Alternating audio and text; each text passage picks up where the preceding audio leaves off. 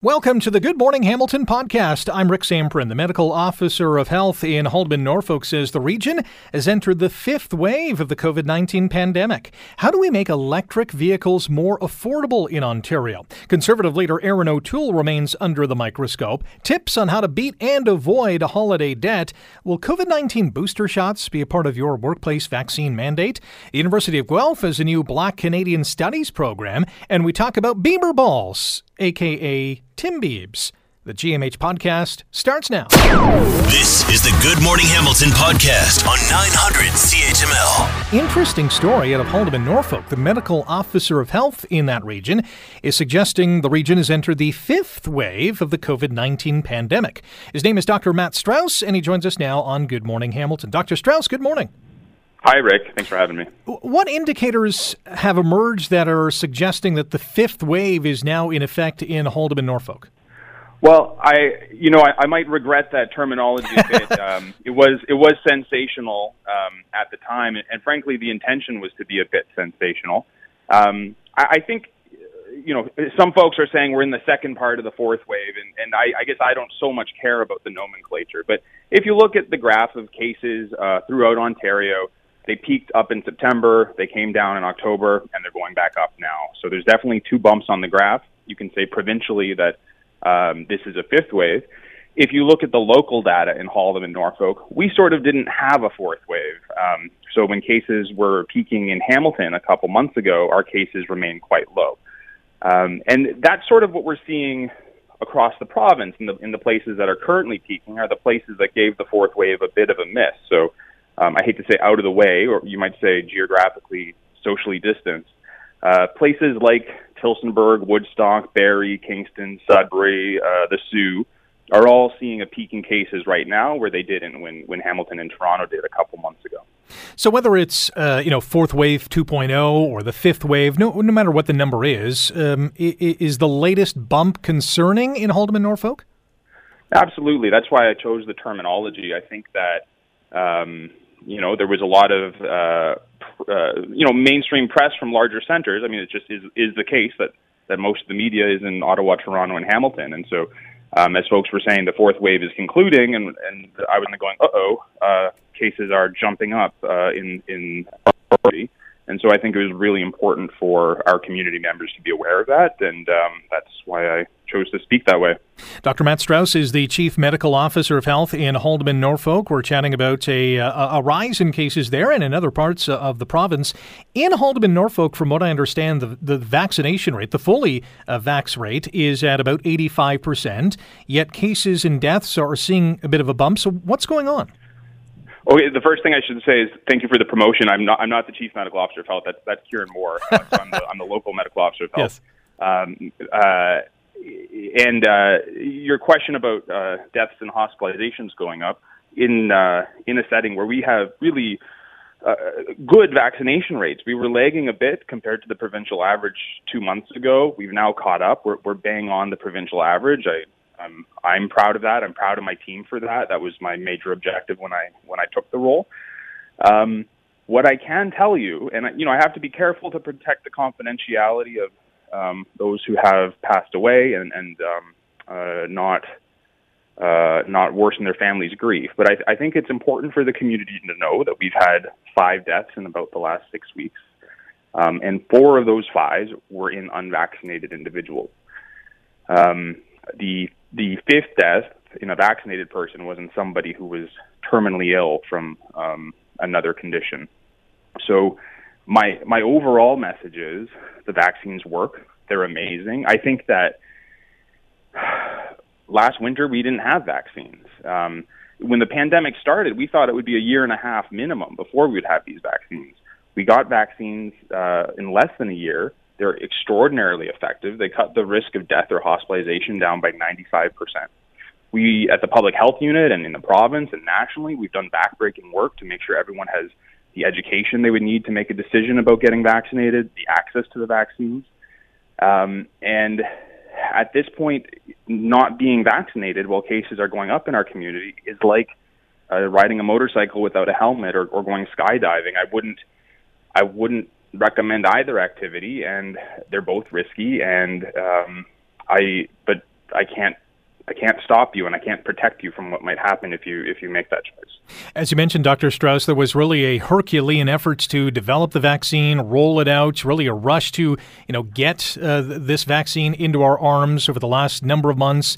Uh, it has stalled quite a bit. What efforts is the region taking to getting to those who are unvaccinated and convincing them that this is the best option for them? Right. So since I've uh, taken my post, which I did uh, just a little over two months ago, I've had a call my office. Um, I, I, I am used. I, for ten years, I was a hospital doctor, and I, I was used to me giving a recommendation and someone having further questions or thinking that my recommendation might not apply to them or that I might not understand their situation. Um, and so my observation has been um, among the stragglers, they've had their reasons for not um, feeling that they should get it, and it's my. I, I have all the time in the world, um, frankly, to, to talk with those folks and um, discuss their particular concerns and help them to make the right decision. So I've uh, my office has got lots of calls based on that offer, and I, I've I think I've uh, managed to get a few more shot, shots in arms uh, that way.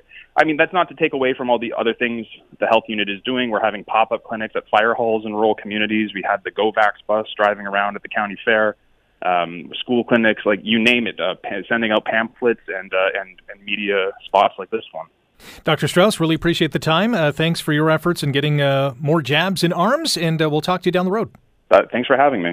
That is, that is, Dr. Matt Strauss, Medical Officer of Health with Haldimand Norfolk, joining us here about uh, some of the efforts that are being undertaken in Haldimand Norfolk, which is now, according to him, in the fifth wave, and that might be, you know, highlighting or over sensationalizing where they are in terms of, uh, you know, the timeline on the pandemic. We know that, I guess, technically here in Ontario, we're still in wave number four, whether it's 4 2.0 or wave number five uh, the cases that's, you know, some cases, some hospitalizations in different areas of the province are seeing a bit of a spike. And we got to get more people as we enter indoors more often and for longer periods of time this winter, more people with shots in their arms. You're listening to the Good Morning Hamilton podcast from 900 CHML. Right now, the auto industry is changing as consumers demand a different kind of vehicle technology and the industry is shifting rapidly and preparing to build the cars of the future. As a government, we must ensure our manufacturing sector keeps pace. That is the voice of Ontario Premier Doug Ford, who says the province wants to produce 400,000 electric and hybrid vehicles by 2030. Says the province intends to partner with the auto sector on new automaker mandates for hybrid and battery electric vehicles establish a battery assembly plant, and increase Ontario made auto part exports. And the plan also involves a long standing government goal to mine in northern Ontario for minerals used in batteries and more training for auto workers, which is not a bad thing either. Uh, our guest to talk about this is uh, Mike Schreiner. He's the leader of the Ontario Green Party, and he joins us on Good Morning Hamilton. Good morning, Mr. Schreiner. How are you? Hey, good morning, Rick. I'm good. How about yourself? I'm okay. Your thoughts on uh, what Mr. Ford had to say about uh, producing more electric and hybrid vehicles? Yeah, I wish the Premier had given that speech four years ago because Ontario is losing out in a lot of auto sector investment. I mean, my gosh, in the U.S., in the southern states alone, 24 billion has been invested in new electric vehicle manufacturing plants. That's exactly why the Ontario Greens, for years now, have been calling for an EV auto strategy for the province in order to maintain good automotive parts and manufacturing assembly jobs here in the province. And the fact that the premier is delayed so long has really hurt our economy.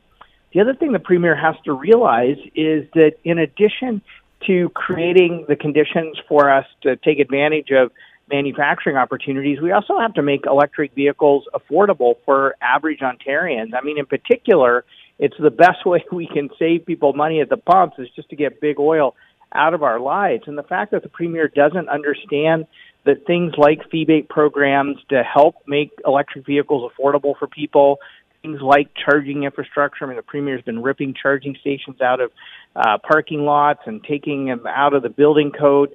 Things like that make a difference in making life more affordable for people and also creating the demand for the manufacturing jobs that we want to have here in Ontario. I think the, uh, to be honest, I think the affordability issue is the biggest hurdle, especially, you know, if you had to replace a battery or get one fixed, I mean, it costs a lot of money and it costs a lot of money to buy or even lease one of these electric vehicles. How do we bring that cost down? Is it, is it just rebates or can we do more?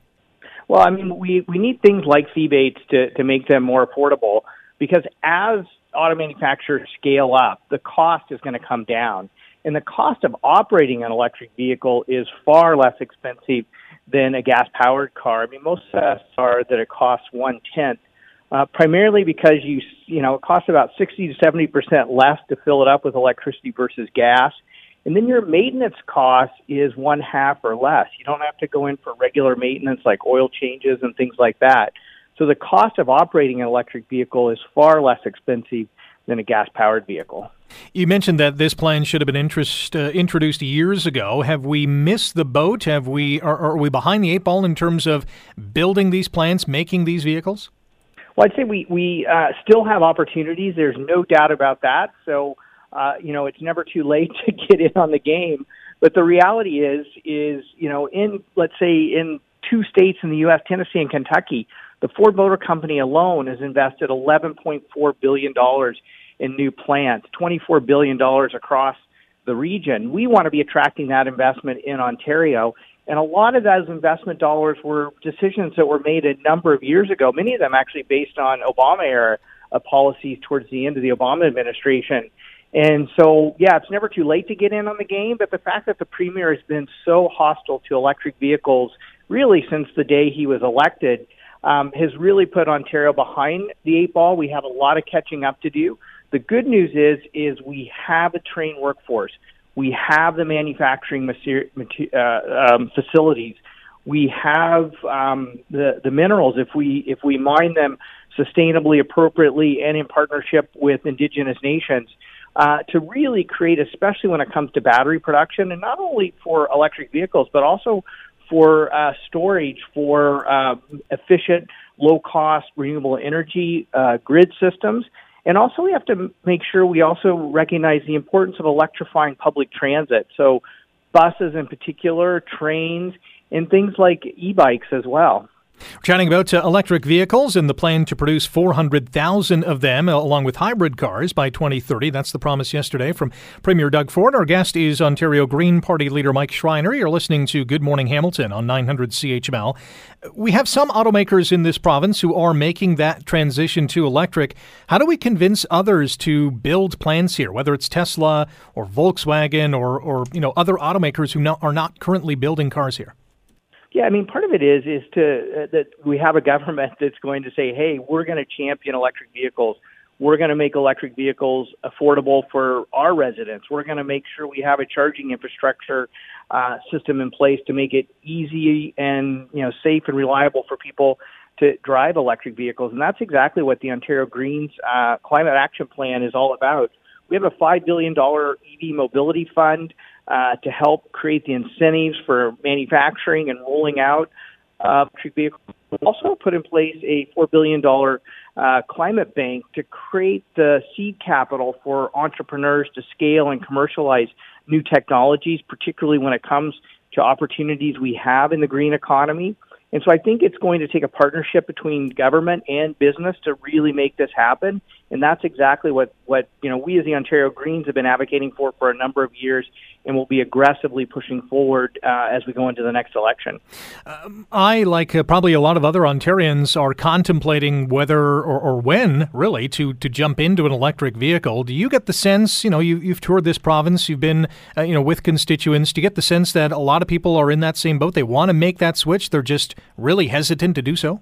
Oh, absolutely, Rick. I can tell you, as somebody who drives an electric vehicle and has literally been touring across the province in my electric vehicle, and and I I tell people I, I did a summer canoe trip every summer. I do a canoe trip with my daughter, and we went from Guelph all the way to North Temagami with a canoe on the roof of my electric vehicle. Uh, traveled the whole way, and so I can tell you it's certainly possible. It's certainly doable. It's far less expensive than than a gas powered car. But I can also tell you we do need better charging infrastructure in the province to make it um, just easier for people. It needs to be simple, easy, and affordable, and that's what Ontario Greens are pushing for. And you know that's why I get so frustrated when I hear the premier saying, "Hey, we're going to rip charging stations, uh, you know, out of the ground that have already been put into GO parking lots, for example." Or when he says that you know electric vehicles are only for millionaires, that is just wrong. Electric vehicles should be for average people because it saves them money. Mike, thanks for the time today, and uh, we will uh, chat with you sometime down the road. Hey, anytime, Rick. Happy to be on. That is Mike Schreiner, the leader of the Ontario Green Party, talking about the latest investment in EV vehicles, electric vehicles, and hybrid uh, vehicles in this province. You're listening to the Good Morning Hamilton podcast from 900 CHML. We're united as a team, and we're focused on three things the economy, which is drifting out of control, a corrupt and cover up prone Liberal government, and a professional approach to dealing with the pandemic. Anyone who's not on that page, who's not putting the team and the country first, will not be part of this team. That is Conservative leader Erin O'Toole just the other day saying all members of his caucus have to be focused on the return of Parliament next week, and uh, caucus unity is a huge part of the equation. Earlier this week, we all know that O'Toole announced the expulsion of Senator Denise Batters from the party caucus after she started a petition calling for a leadership review within six months, saying that the election loss and after that, you know, members deserve to have their say on the direction of the federal conservatives. Let's chat about this. Our guest is David Tarrant. He's the Vice President, National Strategic Communications at Enterprise Canada and former communications strategist in the Office of Prime Minister Stephen Harper. Good morning, David. Hey, good morning, Rick. So, amid a, a, public challenge of his leadership, Erin O'Toole has reportedly enlisted the help of Jeff Ballingall. He's the guy behind Canada Proud and Ontario Proud social media networks to work with the Conservative Party on quote unquote election readiness. Your reaction to that move, let's start with that. And, and is this more than just optically moving further to the right? Well, you know, listen, I know Jeff Ballingall. Actually, I, uh, I hired Jeff for his first job in Ottawa back in the day. And he's a very smart he's a very smart guy, and and so and he has a, background with Mr. O'Toole. So Mr. O'Toole is, is certainly entitled to make that hire.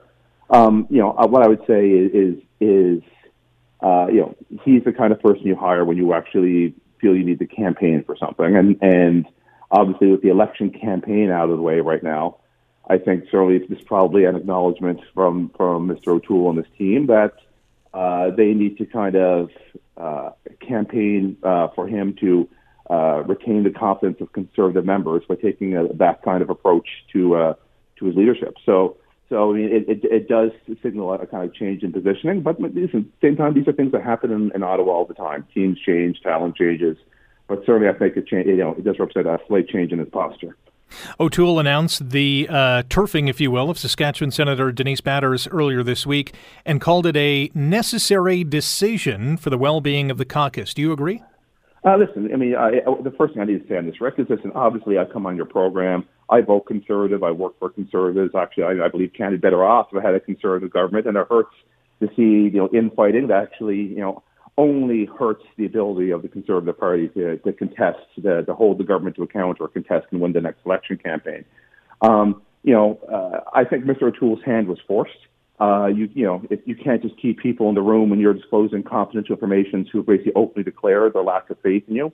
Uh, at the same time, you know, it's no secret that Ms. Batters is not the only person in that caucus who has misgivings about his leadership.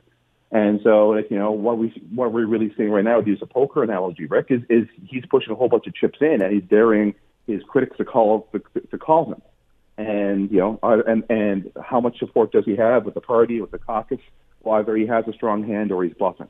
Uh, but right now, he's he, I think he's, his hands enforced. He needs to do that because if he if he kind of wilted under that first criticism, I think you know his time as, as leader would be very very limited. Does he also run the risk of a bigger revolt? You know, if other MPs who are like-minded uh, uh, with Ms. Batters come forward and say, "Hey, listen, we want an early review," and there's more than one or two or three of them, he's kind of painted into a corner here. Uh, absolutely, uh, absolutely, it's, it's higher risk. Um, it doesn't have to be an open revolt. Uh, I, I, mean, you don't have to look back very far to his predecessor, Rick, to uh, to Andrew Scheer. Uh, you know, he faced serious questions about his leadership after the 2019 uh, election, and he he indicated he's prepared to stare them down and face them down. What what ended Andrew Scheer's leadership for you know your listeners who you know who probably don't want to spend all their time uh, uh, meditating on the internal politics of the Conservative Party uh, was a whole bunch of internal leaks about uh, his personal financial arrangements with the party, uh, expenses, and what have you. The real danger, if if if the team is not truly unified behind a leader, is there's lots of people in the orbit of Erin O'Toole who have access to information that selectively leaks could embarrass Mr. O'Toole. And I think the real risk is right now is everything that he says in the caucus, every private conversation he has, there's a risk that somebody will take that and leak it to the media to embarrass him and eventually, what will happen to Scheer could happen to him, and he'd be forced to resign. David Tarrant is our guest, Vice President, National Strategic Communications at Enterprise Canada, and former communications strategist in the Office of Prime Minister Stephen Harper. You're listening to Good Morning Hamilton on 900 CHML. We know that MPs are returning to the House of Commons next week. Will Mr. O'Toole's wobbly leadership status become a distraction? Uh, this, uh, uh this is really the X factor in terms of Mr. O'Toole's leadership. I think it's, it's inevitable that this will be a story uh, in the first two or three or four days of Parliament resuming, and it won't be a lot of fun for Mr. O'Toole. The good news is, if you if you somehow are able to persevere, uh, uh, deliver a message that resonates with Canadians, do an effective job holding Trudeau to account, uh, this government is, is, is not the almighty, Rick. They're, they make a ton of mistakes and they have a ton of blemishes of their own. Uh, and people realize, you know, that the focus of the news should be how is the government performing versus what's going on within the sort of the caucus room. Then I think he absolutely can come out of this and and rally and rally conservatives behind the fact that I am the alternative to Justin Trudeau. And let's remember one thing: conservatives of all branches of the party agree on whether the red Tories, fiscal conservatives, social conservatives, whatever you have it, is that Justin Trudeau has been a disaster for the country. And and if if if Mr. Toole can rally them and say, I am prepared to beat this guy and I'm able to beat this guy, then I think a lot of the internal misgivings can be forgiven and he can actually strengthen his hand. But it's going to be a rocky first week. It's going to be a rocky first week because um, right now there's a significant segment of the party that does not believe he can do that job. And so uh, the pressure's on, and that's part of the, the pressure of leadership. David, thank you very much, uh, as always, for your insight and for rearranging your schedule this morning, too. Really appreciate the time. I, no problem, Rick. Have a great day. You too. David Tarrant, VP National Strategic Communications at Enterprise Canada and former communications strategist in the office of uh, former Prime Minister Stephen Harper. Yes, Erin O'Toole's first couple of days in the House, I'm sure, as they have been over the last uh, number of weeks, are going to be a little rocky. And uh, we'll bring you all the latest happenings from the House of Commons starting next week. You're listening to the Good Morning Hamilton podcast from 900 CHML. Well, the Christmas shopping season is is underway, and a new survey shows that two thirds of Canadians plan to charge their holiday purchases to a credit card. That, however, may not be the best plan. Paul Anadiak is a licensed insolvency trustee at BDO Debt Solutions here in Hamilton and joins us on Good Morning Hamilton to talk about this. Good morning, Paul.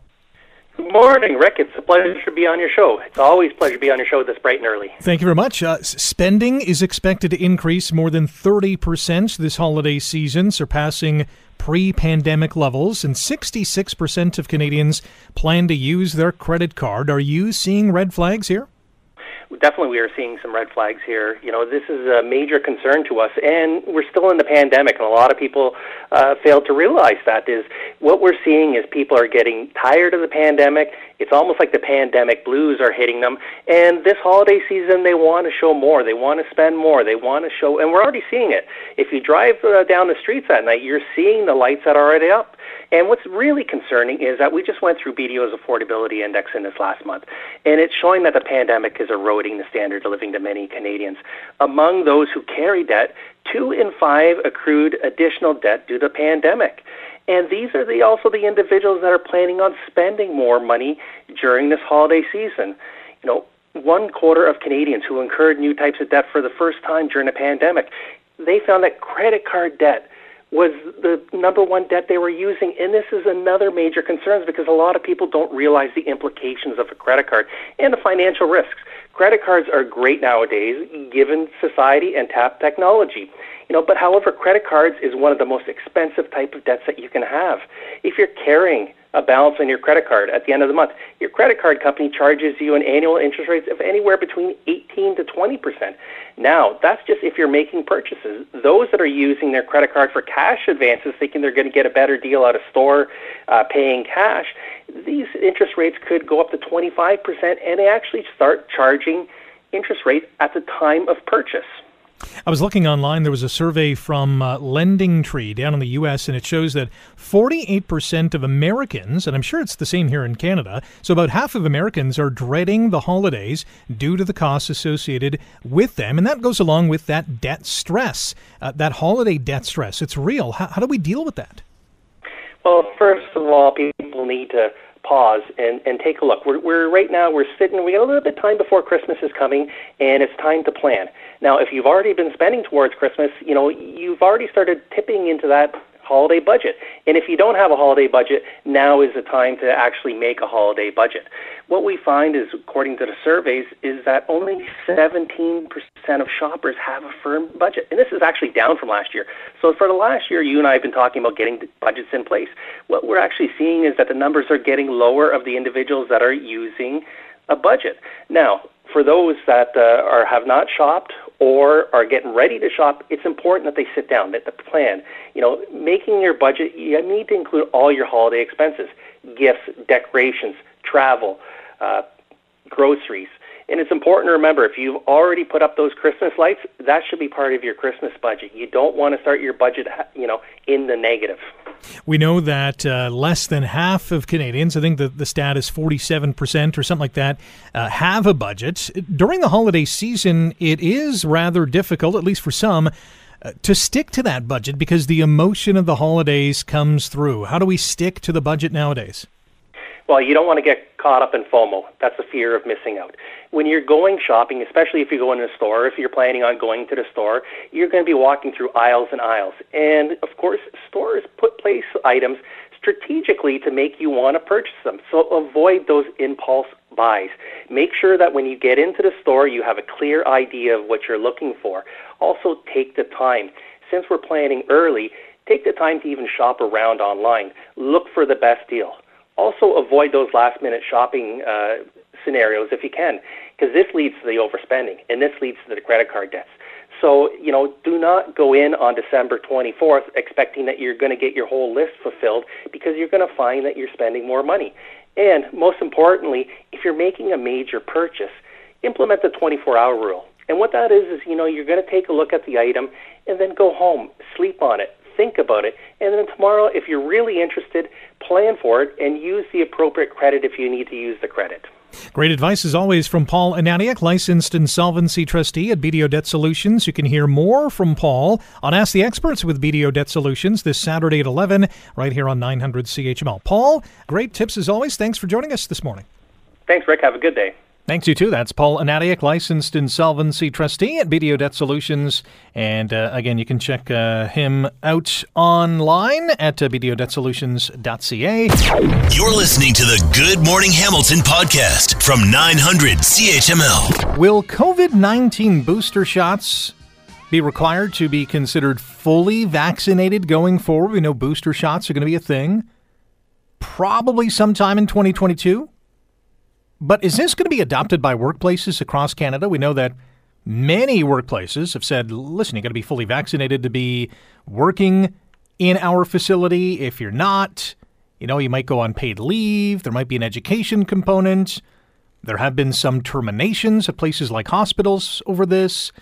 When it comes to booster shots or the rules, going to be the same? Well, let's ask our next guest. He's a legal manager with HR company Peninsula Canada, and his name is Patrick Stepanian. Patrick, good morning. Welcome to the show.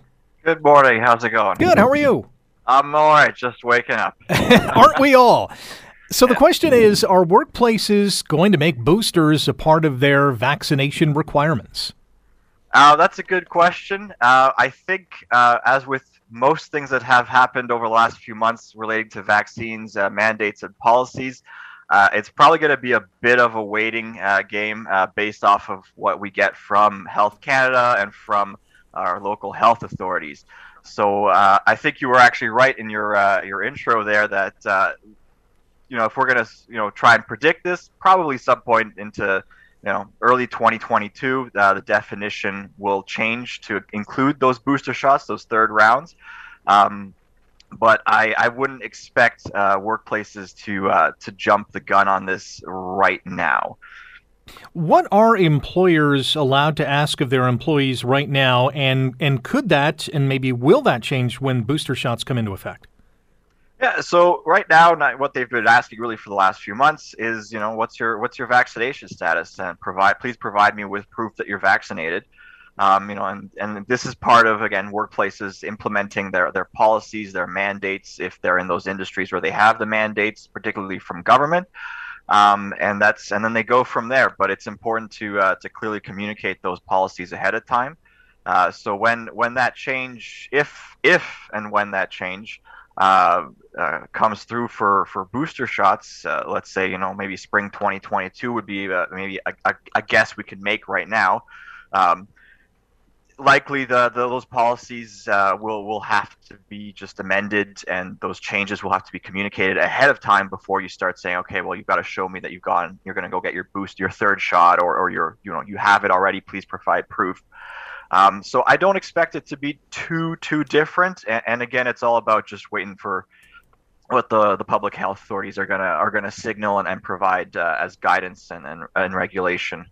Patrick Stepanian is our guest. He's a legal manager at HR company Peninsula Canada. You're listening to Good Morning Hamilton on 900 CHML. We're chatting about booster shots and whether or not those will be a requirement at a fully vaccinated workplace. Uh, we know that Ontario, along with provinces like BC and Alberta, are offering these boosters to uh, seniors, those with um, immunocompromised situations, some healthcare workers in some you know long-term care facilities or hospitals, uh, other vulnerable groups groups. BC, I understand, plans to open up to the entire population starting next year.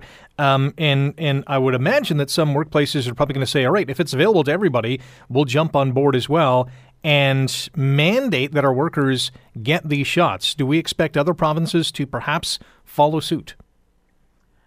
Uh, I mean, again, based off the way things have gone so far with the first two doses, I, I wouldn't be surprised. Uh, yeah, if they all sort of line up and, and one by one uh, put in those those boosters.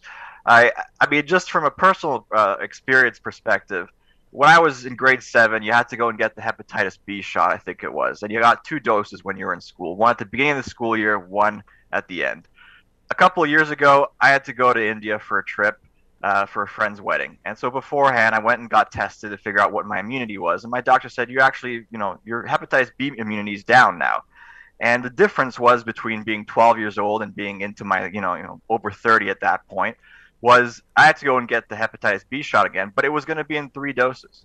So I don't think that you know having three doses for vaccine is something that's particularly strange at the end of the day. Um, and it's just a case of, of yeah, we, you know, we make those decisions based off the information that we have as we gather that information. And so, yeah, if BC is going to be the first one, then they'll be the first one. And then, you know, the other provinces, uh, Ontario, Quebec, whatever it'll be, will probably follow suit, and we'll see how it goes from there. I would think so too. And we chatted about this on our show uh, a couple of weeks ago on, you know, if you've already received two doses of the vaccine, you know, you're, you're obviously fully supporting the science and, and, and how it has curbed the spread of the virus. So you're probably more likely to get that third booster shot. But when it comes to the workplace, you know, we've been told that, you know, if you have two doses, you're fully vaccinated. So there might be some gray area, or an employee might say, hey, I have, I'm fully vaxxed. I have two shots. I don't need a third. Yeah. And so, I mean, yeah, well, absolutely. We'll probably be experiencing it at least at peninsula canada we'll definitely have you know some of our clients uh, our employers uh, coming to us with those kinds of our uh, disagreements and disputes.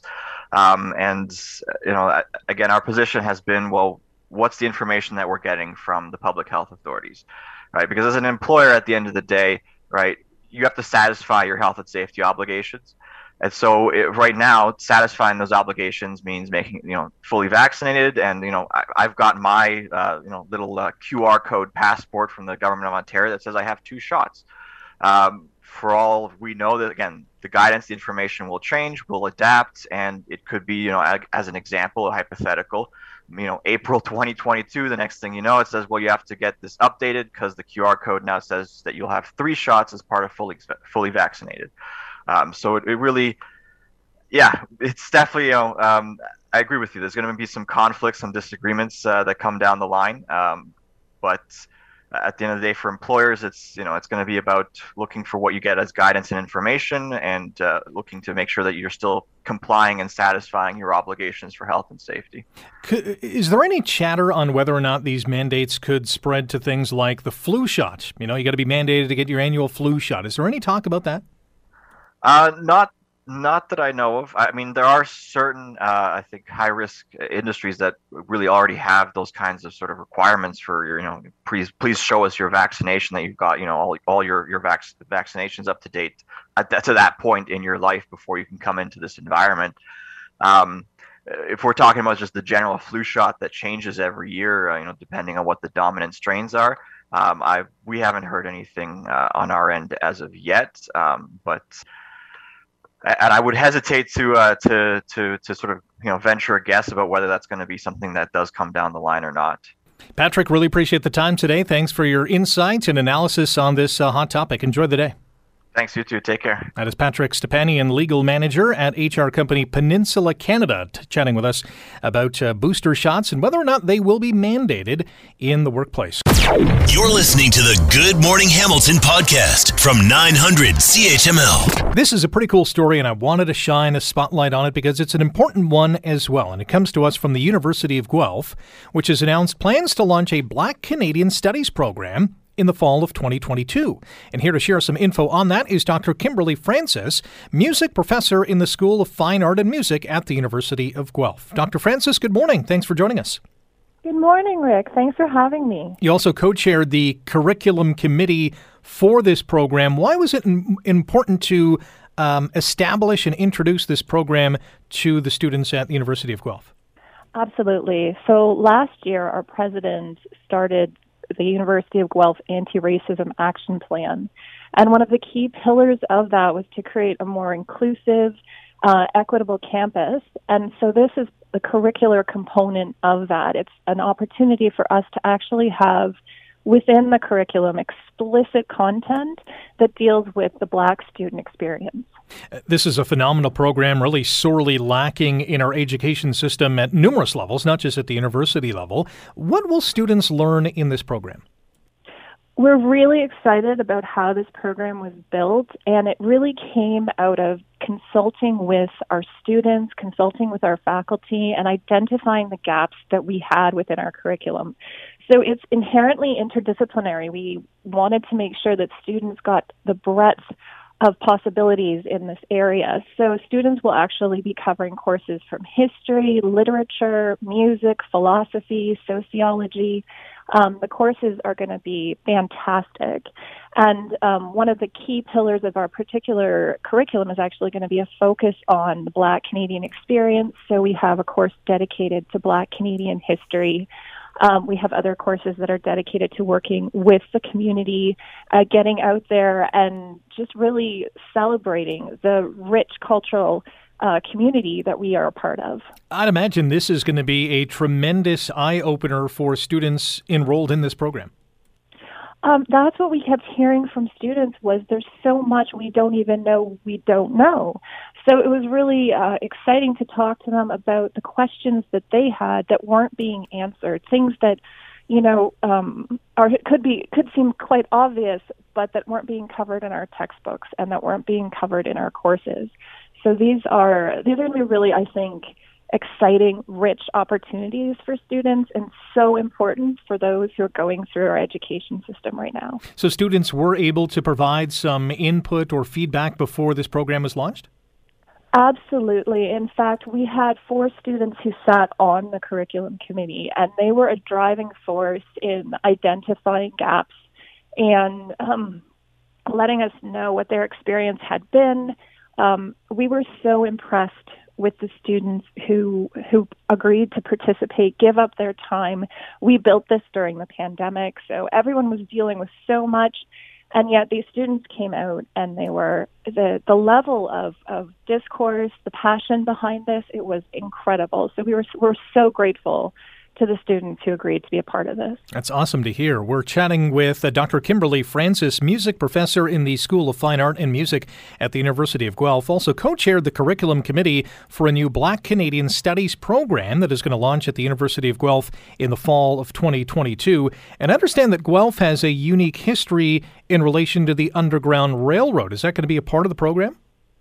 I think so. We're going to work really closely um, with our community partners. We have one professor in particular, Dr. Jade Ferguson, who's already built these incredible relationships with, example, the Guelph Black Historical Society. Um, so we do expect that students will be engaged specifically with the Guelph community and with things that are already happening in the city. I understand this program is now one of two in the country. Where is the other, and did you take any best practices from that other program? well, we were trying within our own design to differentiate and sort of augment what else is out there. So there is one other Black Canadian program. It's a certificate at York University. So ours is going to be a minor, and what it will do is it will be specifically um, geared towards our own strengths within the research expertise we already have at Guelph with some of the incredible professors that are already doing work in this area. So it's going to be um, very much a Guelph program. We're excited. Yeah, and you should be, and and you should be congratulated as well, because this is, as I mentioned, a phenomenal initiative. Dr. Francis, really appreciate the time today. Good luck with the program as well. Thank you so much, Rick. This has been wonderful. That is Dr. Kimberly Francis, music professor in the School of Fine Art and Music at the University of Guelph, who co chaired the curriculum committee for this new Black Canadian Studies program that will launch in the fall of 2022 at the University of Guelph. I always say knowledge is power, and this is a uh, you know, a, a subject that is really not taught in our schools. When it comes to BIPOC issues, we need more of these kind of programs. So, hats off to those at the University of Guelph. You're listening to the Good Morning Hamilton podcast from 900 CHML. So, uh, Tim Biebs yeah. is going to be a thing at uh, Tim Hortons. We have uh, seen our first uh, glimpse of the merch that's going with it, which um, is interesting, I guess. I'm not a big fan of the uh, the, the, fanny pack. the fanny pack. What every kid wants in Yes. their Christmas stocking With is Tim a Biebs. Tim Biebs fanny pack. Yeah, chocolate brown, and then there's a tote bag which looks like an apron, and they just like have cut off Yeah. the part where you would tie around your your back.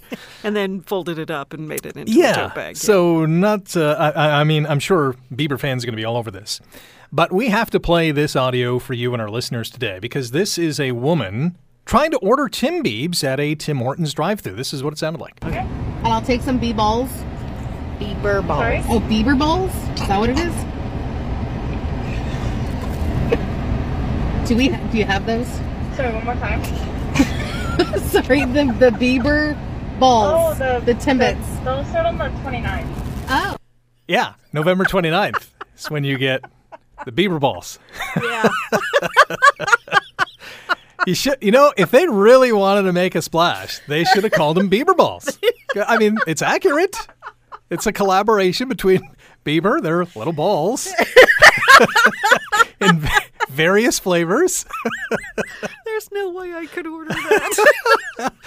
I mean, if you want to appeal to a younger generation, that's what they should have been called. Oh, my that's fantastic. That audio is never going away. Uh, no, it's not. Justin Bieber may be regretting He this may have. right about He now. may have, yes. Forget about the merch. Bieber balls are being ordered starting November 29th. Shona, thanks a lot.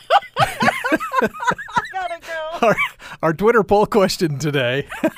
it should have been should Tim's have called them Bieber balls, but it's not. Uh, will not having to pay for a PCR test entice you to visit the United States?